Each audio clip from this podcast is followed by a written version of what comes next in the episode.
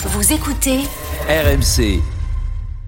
place maintenant à notre invité du jour. C'est une tradition dans Bartoli Time. Ce soir, on a le plaisir d'accueillir un homme qui compte 82 sélections en équipe de France, ancien Toulousain et Montpellierin. Bonjour, Louis Picamol. Bonjour, bonjour à tous. Bonjour Louis, alors bien évidemment, on va évoquer dans un instant avec toi le 15 de France, mais je vais d'abord rappeler que tu es un tout jeune retraité, tu as pris ta retraite depuis seulement un an. Tu es installé à Brissac, qui se situe à 45 minutes environ de Montpellier, pour un projet qui diffère un petit peu, en tout cas qui est différent des reconversions habituelles, puisque je crois que tu élèves des chèvres et tu fais la transformation du lait en fromage et en yaourt. Mais quand même, il me semble que le rugby te manque un peu. Alors, est-ce que tu envisages une reconversion dans le rugby ou non, tu vas rester complètement dehors? Euh, oui, alors bien informé. oui, on, travaille quand même sur RMC, tu sais, oui, on, prépare nos interviews.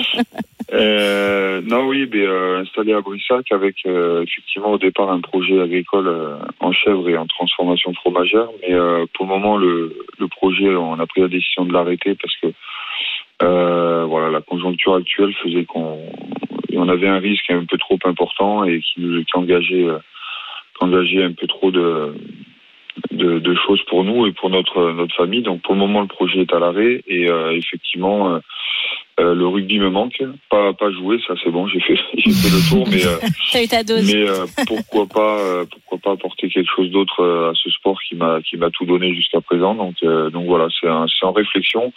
La décision d'arrêter pour le moment le projet a été prise il y a peu de temps, donc voilà, il faut digérer ça parce que quand on prépare quelque chose depuis depuis trois ans et que et qu'on prend cette décision-là, il faut il faut le digérer. Et euh, mais effectivement, maintenant, on va voir euh, on va voir ce qui peut se présenter à moi comme opportunité dans pourquoi pas un retour dans le dans le rugby effectivement. Bon, on vous accueille à RMC, nous en tout cas, Louis, si vous voulez venir Avec commenter les matchs. Hein. Absolument. Pourquoi pas, c'est gentil. Alors Louis, la Coupe du Monde a bien sûr démarré depuis maintenant 9 jours. Pour rappel, Flora l'a dit, tu as eu 82 sélections, tu as été finaliste de la Coupe du Monde en 2011 avec les Bleus, tu as également participé aux Coupes du Monde de 2015 et de 2019. Cette année, les Bleus étaient annoncés comme favoris de cette Coupe du Monde de rugby. Après les matchs face à la Nouvelle-Zélande et à l'Uruguay, est-ce que c'est toujours le cas pour toi? Quelle est ton analyse? Euh, oui, bah, c'est vrai qu'on arrive euh, dans cette Coupe du Monde avec euh, avec ce statut de favori de par les résultats de l'équipe de France depuis quatre ans, de euh, de par cette effectivement cette génération qui qui fait qui fait énormément plaisir à, à voir jouer évoluer.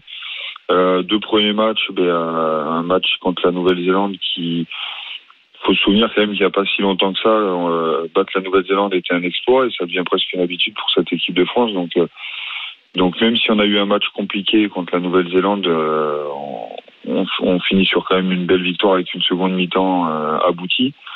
Et après un match poussif, euh, effectivement contre l'Uruguay avec une équipe remaniée, mais c'est habituel dans ces compétitions. Souvent, c'est difficile de mettre la même équipe sur sur tous les matchs parce qu'il y a énormément d'intensité, quel que soit l'adversaire. on l'a vu contre l'Uruguay, donc c'était prévu ce turnover. Et après, c'est vrai que nous, les Français, on a toujours un peu de mal à, préparer ces matchs, à, les jouer comme il faut. Et c'est toujours difficile. Euh, c'est, pas propre à, à, cette, édition. Ça a été le cas en 2019, en 2015, et même avant ça, ça a toujours été euh, délicat pour l'équipe de France de bien manœuvrer ces matchs contre des équipes dites plus euh, faibles. Euh, même si on a vu une équipe du Uruguay accrocheuse et qui a montré de belles choses. Mais l'essentiel est là, c'est une victoire. On est sur deux victoires, on est toujours premier. Euh, moi, la confiance pour euh, en cette équipe de France, elle est toujours, euh, elle est toujours là, et c'est pas le match de l'Uruguay qui, qui, qui va, qui va modifier ça. on a beaucoup parlé aussi, Louis, de, de cette défense de l'équipe de France. Vous en connaissez un, un rayon dans ce, dans ce domaine-là. Qu'est-ce que vous en pensez justement de cette défense de l'équipe de France? Quelle est votre analyse à vous? Ben, C'est vrai que ça fait plusieurs matchs où on est, on est mis en difficulté, alors que c'était il y a, il y a peu de temps un, un gros point fort de, de l'équipe de France.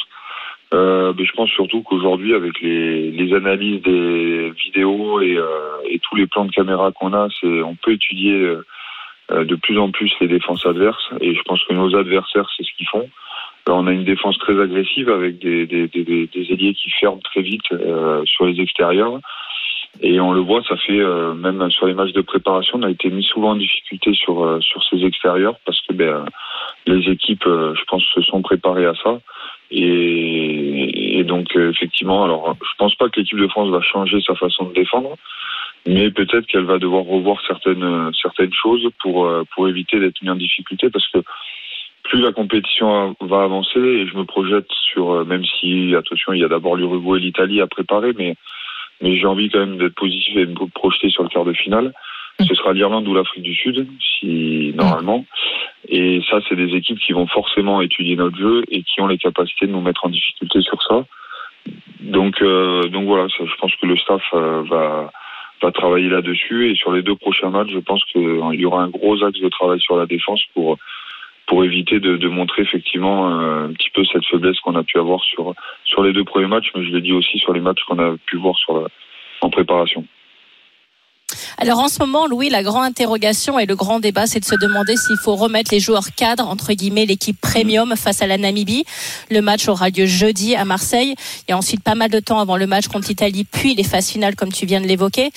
J'imagine que toi, en tant que joueur qui a vécu une campagne jusqu'en finale, c'est extrêmement long, c'est difficile de rester aussi concentré. Et tu en as parlé euh, parfois sur des matchs un peu plus entre guillemets faciles. Vous avez tendance, en tout cas la France a tendance plutôt à se relaxer. Comment tu vois toi le, le reste de ces matchs de poule? Pour la gestion de l'effectif à l'intérieur Est-ce que tu penses que ce turnover est, va continuer à s'effectuer? Je pense pas. Euh, je pense qu'ils l'ont fait sur le premier, sur le, les deux premiers matchs parce que c'était l'écart le plus court entre nos, nos matchs de poule. Là, on a eu une semaine complète pour récupérer avec des joueurs. Je pense la quasi-totalité du 15 de départ qui va changer. Apparemment Piel Barré, Gelonche et, et qui risquent de, de renchaîner encore. Mais euh, une semaine complète et derrière on a quasi, euh, ben on a même 15 jours pour récupérer avant le match de l'Italie. Euh, pour moi, je, je, pense que le staff va, ne fera plus de turnover et va se servir du match de la Bibi pour remettre un petit peu d'assise euh, sur la confiance. Le match de l'Italie va être très, très, important parce que c'est une belle équipe d'Italie qui nous attend avec une belle génération. Donc ça, ce sera un beau match pour nous préparer à, un quart de finale qui s'annonce euh, extrêmement compliqué face à ou l'Irlande ou l'Afrique du Sud qui sont aujourd'hui pour moi les, deux équipes au-dessus du lot qui vont se rencontrer d'ailleurs le, le week-end prochain. Le week-end prochain. Ouais. Euh, Louis, vous en connaissez beaucoup hein, des joueurs de, de, ce 15 de France aujourd'hui. Est-ce que vous avez parlé d'ailleurs tiens, à certains d'entre eux avant la compétition ou même euh, pendant en ce moment? Oui, oui, j'ai toujours euh, quelques contacts à l'intérieur du, du, groupe, des, des, joueurs avec qui euh, j'ai beaucoup de liens d'amitié. Donc euh, oui, ça m'arrive de prendre de leurs nouvelles, de, de, de, voir un petit peu comment ils vivent cette compétition. Ils sont confiants? j'ai vu. Se tu les as sentis confiants Tu les as sentis oui, confiants Tu ouais, les sens confiants Oui, oui, je les. Alors je les ai, je les sens confiants, je les sens préparés. Euh, ça fait, euh, je les ai souvent vus pendant quatre ans et, et, et discuter avec eux. C'est vraiment un événement qui, qui prépare et qu'ils attendent depuis quatre ans. Donc euh, je les sens prêts et, motivés. Effectivement, il y a un peu de, de déception et de frustration de, du match de, de l'Uruguay.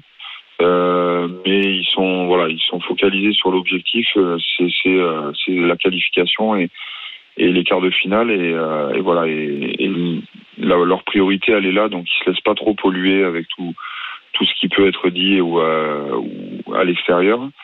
Mais euh, je sens la, la confiance qui n'a pas été euh, impactée par ce, ce match difficile contre l'Uruguay je les sens bien euh, voilà en tout cas sur euh, sur les échanges que j'ai avec eux je sens pas des je j'ai pas des gars paniqués euh, au bout du fil ouais. ah, tant mieux bon donc on s'attend ouais. donc à un gros quart de finale d'accord ouais il y a deux il y a deux matchs avant quand même mais ouais. je, je, suis très confiant sur les deux prochains matchs parce que voilà je sais qu'ils vont bien les préparer qu'ils vont avoir à cœur de de, de, de montrer de belles choses avant avant effectivement ce, ce quart de finale qu'on attend tous avec impatience. Un grand merci Louis Picamol d'avoir été avec Louis. nous dans, dans Bartoli Time. Merci, merci, merci beaucoup.